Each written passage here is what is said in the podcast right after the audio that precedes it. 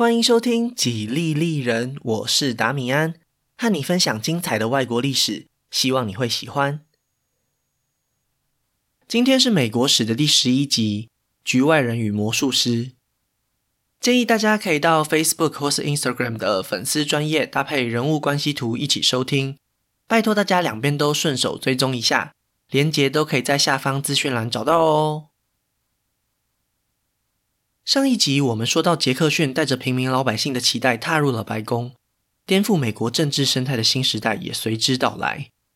在十九世纪的美国，杰克逊可能就是除了林肯以外影响最深远的一位总统。他利用不断扩张的民主崛起，有时候也会被批评是操弄民粹的暴君。但是无论如何，他都是承先启后的关键人物。从象征意义上来说，杰克逊也是第一座历史的分水岭。革命建国时代的开国元勋们，不外乎都是社会经济地位比较好的政治精英，他们或多或少身上都残存着英国殖民时代的影子。就连极力鼓吹大众民主的杰佛逊，实际上也没有摆脱这种看不见的影响。如果换一个角度来看，与其说是杰克逊利用民粹，倒不如说是民主的浪潮将他推上了权力巅峰。从他上任的第一天起，就可以感觉到这股力量背后的激情和野性。在总统的就职典礼过后，杰克逊决定开放让一般民众进入白宫参加宴会。这项权利过去都只有保留给所谓的达官显贵，所以总统的做法可以说是一项大胆的尝试。事实证明，限制入场资格还是有它的道理在。宴会开始后不久，白宫里就挤满了想要和总统近距离接触的人们。这些狂欢的民众玩到忘了自己是谁，大声喧哗都还是小事。甚至有人喝醉以后开始破坏公物，或是互相斗殴，就连总统本人都必须躲在部下临时组成的人墙内，最后才能逃离他的办公室。白宫里这种疯狂的景象很快就传遍了华盛顿特区，验证了政治精英们的担忧。杰克逊也在上台后的第一天就获得了一个不太优雅的称号——暴民之王。让政治精英们担忧的不仅仅是在白宫里胡闹的这群暴民。总统的改革宣言更是令他们胆战心惊。杰克逊上任后的第一件事，就是兑现他在选举时向基层民众做出的承诺。他曾经答应过，当选以后会好好整顿这个被少数权贵把持的政府。现在正是他大刀阔斧展开改革的时候。过去民主共和党执政超过二十年，很多公职人员都是从麦迪逊甚至是杰佛逊时代就进入政府。这么多年来，他们一直都留在自己原本的工作岗位上。在杰克逊眼里，这是一件对国家非常不健康的事，因为长时间下来，这些公职人员将会慢慢对公共利益越来越不关心，甚至有些人会利用自己的职权谋取私利。果不其然，当杰克逊委任会计人员展开调查以后，很快就发现，几乎每个部门里都有贪污的官员，他们收受回扣或是贿赂的情况屡见不鲜。几乎已经成为各部门内心照不宣的共识了。这样的调查结果让杰克逊下定决心，一定要打破旧有的体制。他想到了一个可行的办法，就是让联邦政府的职位加上任期限制。既然连总统和国会议员都必须定期选举，那凭什么政府里的其他职位不需要轮换？只有当所有人都必须对民意负责的时候，才能够避免产生一个贪污腐败的政府。这样的理想出发点利益良善，但是在执行上却引发了另一个问题。杰克逊在开除贪污或是不适任的官员以后，该如何选拔新的人才来填补空缺呢？在那个官僚体制还不健全的年代里，最后也只能由总统或是内阁来进行新一波的人事任命。偏偏杰克逊又是一个局外人，他和其他政治精英都没有什么交集。所以最后只能选择一些他熟识的友人或是支持者进入政府部门里。毕竟昆西政府的瘫痪和崩坏，一切都还历历在目。杰克逊是绝对不会让自己领导的政府走上同样的道路的。然而，这种做法马上就招来批评。很多人认为他只是在创造另外一种分赃的制度，是一种不公平的抽佣。对杰克逊来说，虽然他任命的很多都是自己的亲信。但是谁说总统的私人好友就不能同时也是一位好的官员呢？华盛顿总统不也是这么做的吗？汉密尔顿和杰佛逊进入第一届联邦政府时，难道不也是华盛顿的旧部属和同乡好友吗？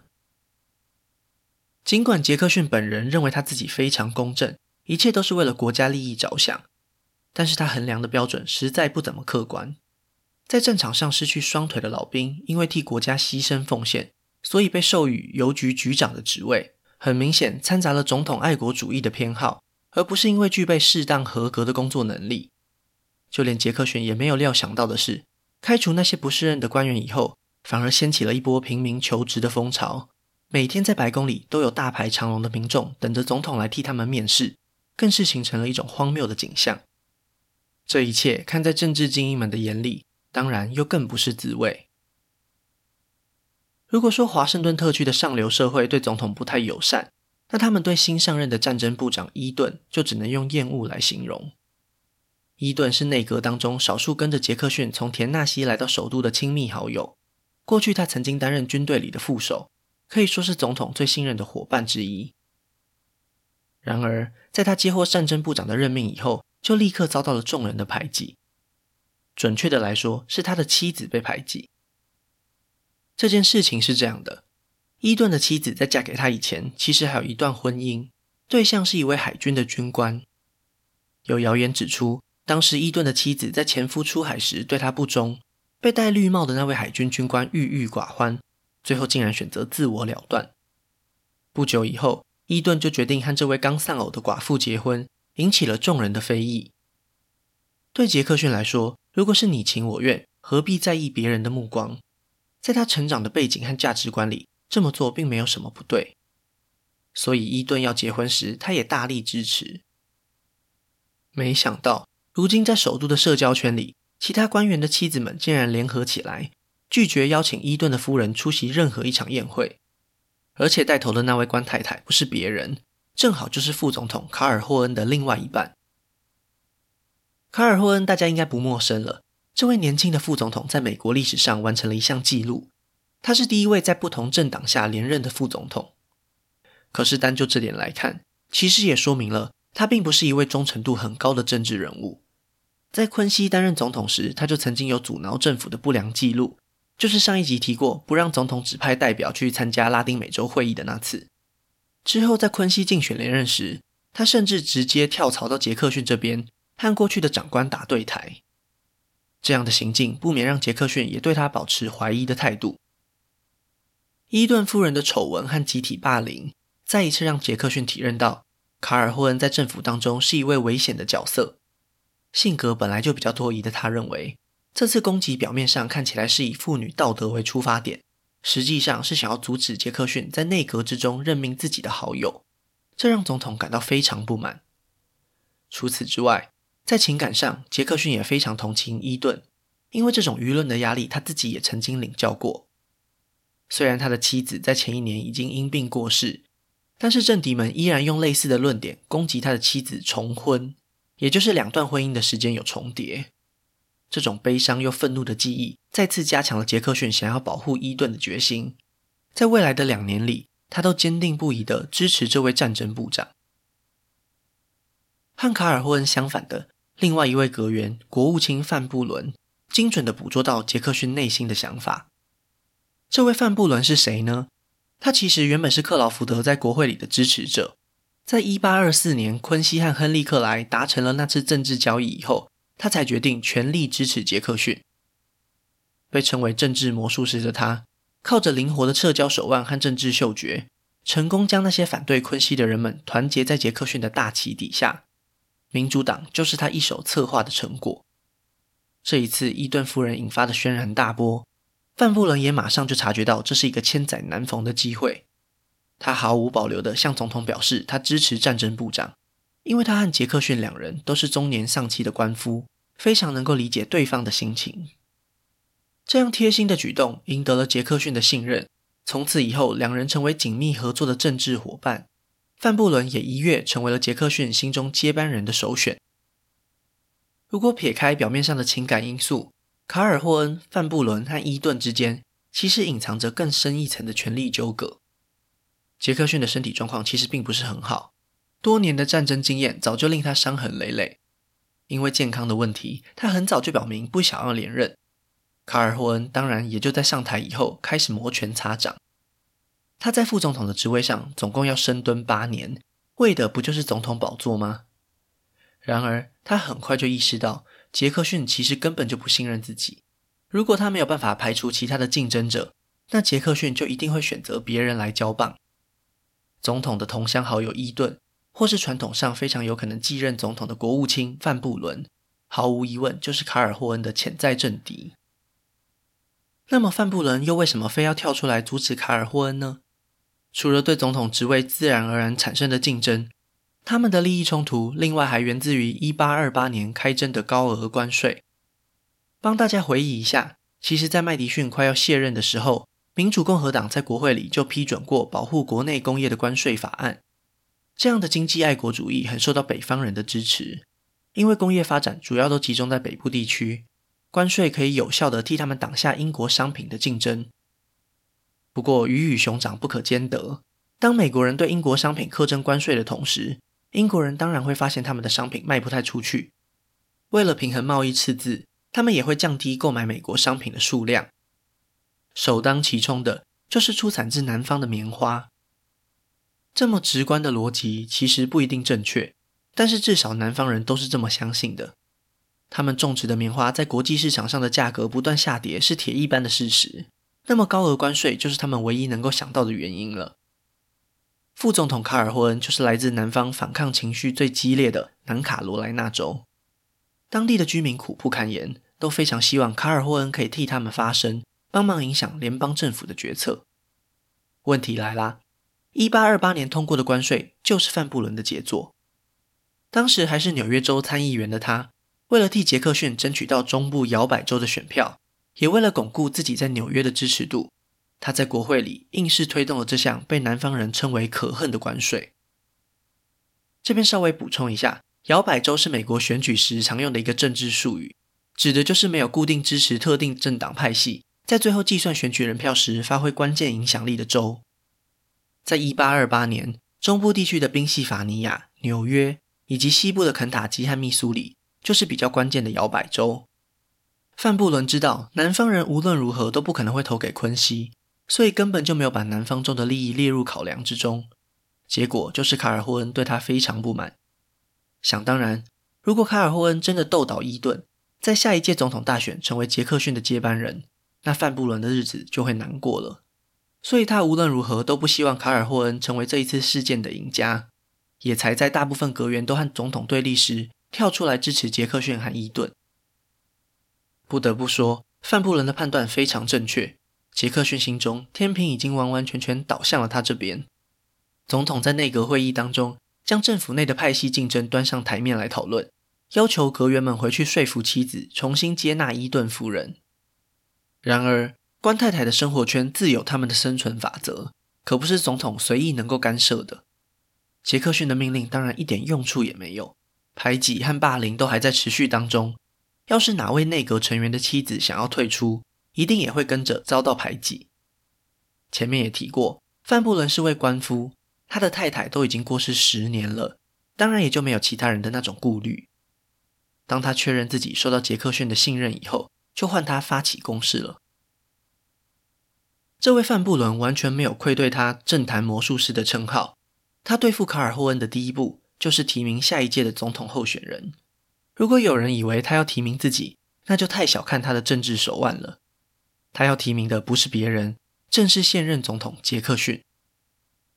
虽然杰克逊早就说过他不想连任，但是范布伦成为他的重要顾问以后，多的是时间去慢慢说服他。总之，先提名再说。这样一来，卡尔霍恩就会被迫陷入一种被动的局势里。要知道，副总统和国务卿在联邦政府里实际上掌握的权力有很大的落差。如果再等个四年，范布伦非常有机会累积足够打败卡尔霍恩的政治能量。但是如果卡尔霍恩反对杰克逊的提名，那就正好坐实了总统对他忠诚度的怀疑。不管从哪个角度来看，范布伦都已经占了上风。魔术师没有为此得意洋洋而停下脚步，他马上又开始了下一轮的表演。西元一八三零年的春天，退居政坛第二线的克劳福德又再次登上舞台。不过这一次不是他本人，而是他和乔治亚州长的一封信。在这封信里面提到，杰克逊一直对克劳福德很冷淡，因为当年他在佛罗里达追击塞米诺尔人的时候，擅自攻击了西班牙守军，门罗的内阁里出现了要惩罚杰克逊的声音。克劳福德是当时的财政部长，政治野心又非常强，最有可能打压杰克逊的就是他。但是在这封信里面也提到，其实杰克逊根本就误会他了。当年要门罗去处罚杰克逊的不是克劳福德，而是当时的战争部长卡尔霍恩。当这封信在一连串巧合之下送到总统的手上时，谁也不会怀疑卡尔霍恩的政治生涯可能就要结束在这里了。杰克逊气得火冒三丈，原来和他一起赢得胜利的竞选伙伴竟然是这样一个虚伪的双面人。他立刻写信要求他的副总统为这一切做出合理的解释。卡尔霍恩在政坛打滚这么多年，本来也算是一位政治经验丰富的老油条了。但是没有比较，没有伤害，他的防守和范布伦的攻击直接差了一个等级。在这个时候，杰克逊想要的并不是让副总统承认或是否认这个证据确凿的指控，他要的是副总统重新宣誓忠诚的表态。只要卡尔霍恩表明，当年杰克逊在佛罗里达的行动完全是正确而且合法的。这次冲突也可以当成是误会一场，和平落幕。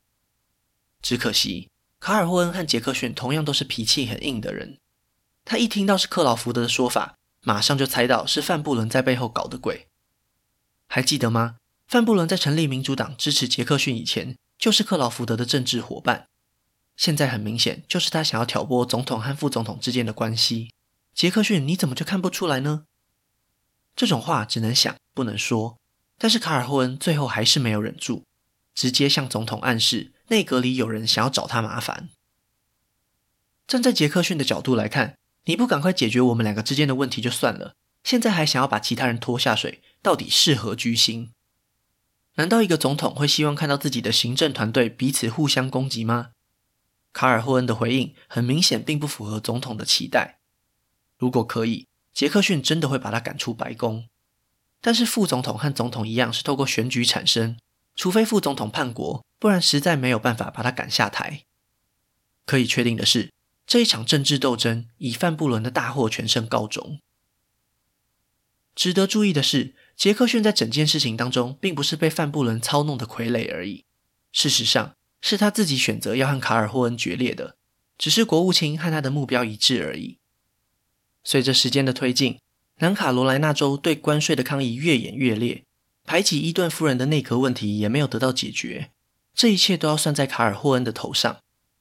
民主党虽然在范布伦的努力之下集结起来支持杰克逊当上总统，但是党内的各方势力还是各怀鬼胎，不见得在每一件事情上都同意总统的看法。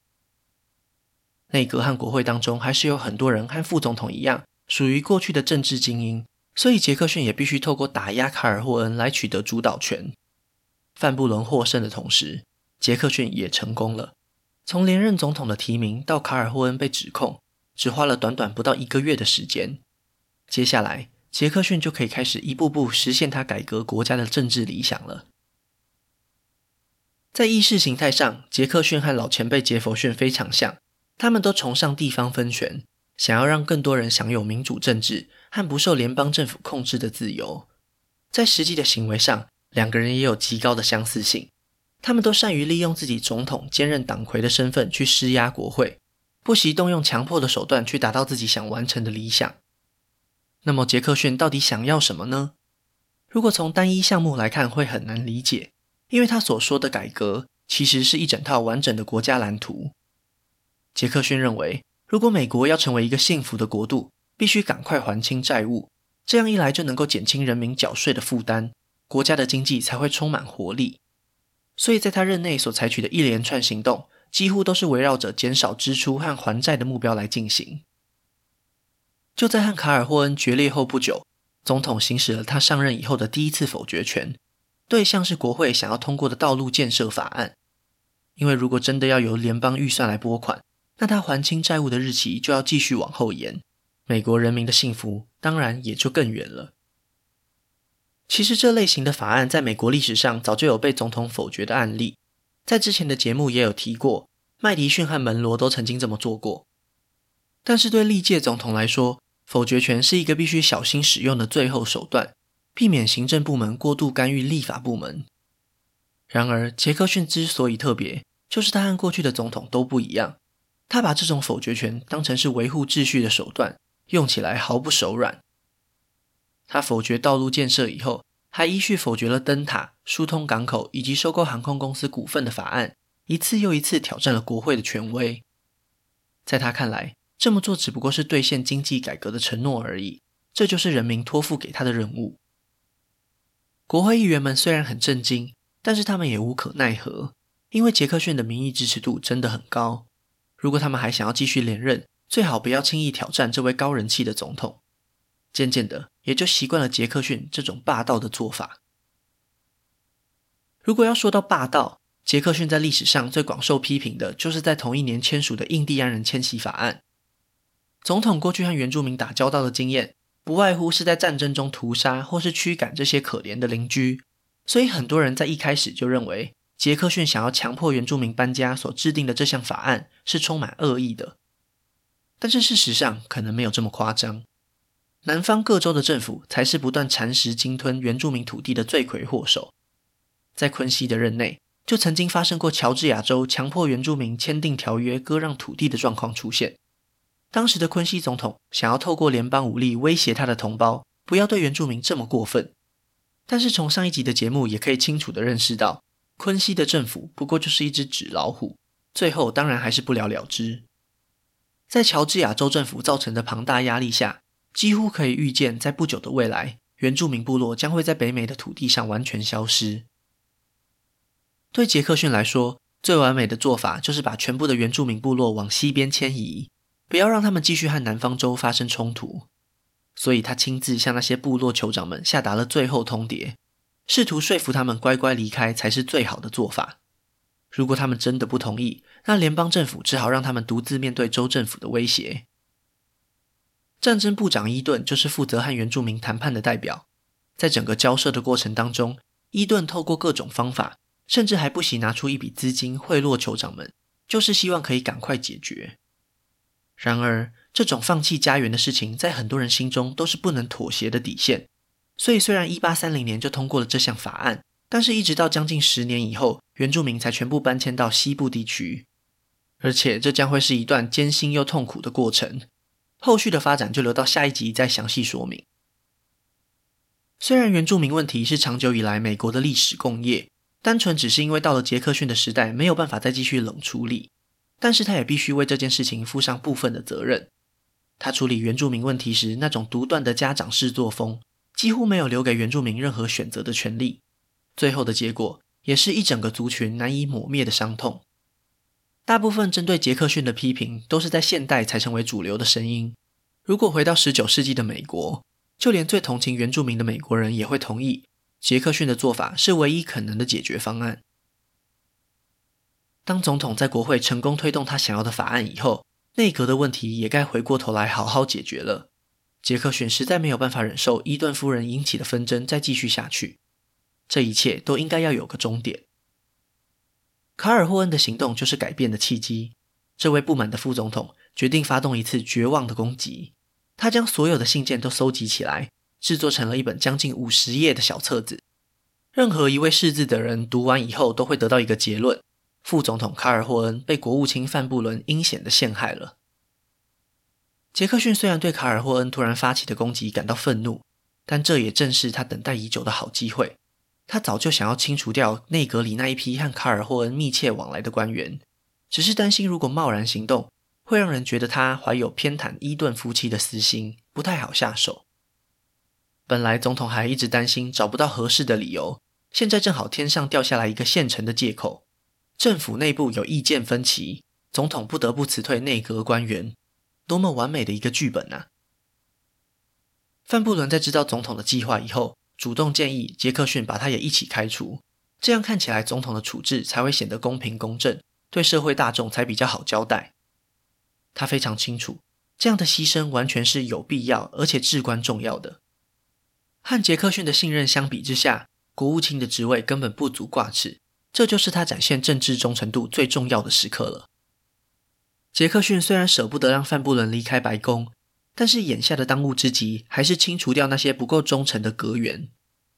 他接受了范布伦的建议，把包含伊顿和范布伦在内的大部分内阁官员都给开除了，只留下一位一直都还算保持中立的邮政部长。在这一次大清洗以后，卡尔霍恩在行政部门当中再也没有影响力，纷纷扰扰两年多的伊顿事件也终于宣告落幕。范布伦在辞职以后并没有被亏待，杰克逊在几个月后就将他派往英国担任大使。没想到，在他抵达伦敦以后，才接到消息，总统对他的任命被卡尔霍恩挡了下来。因为驻外大使的任命是需要参议院同意的，在产生平局的时候，卡尔霍恩毫不犹豫地投下了反对，借此报复这位他痛恨的对手。他可能为此得意了一下子，但是他很快就笑不出来了。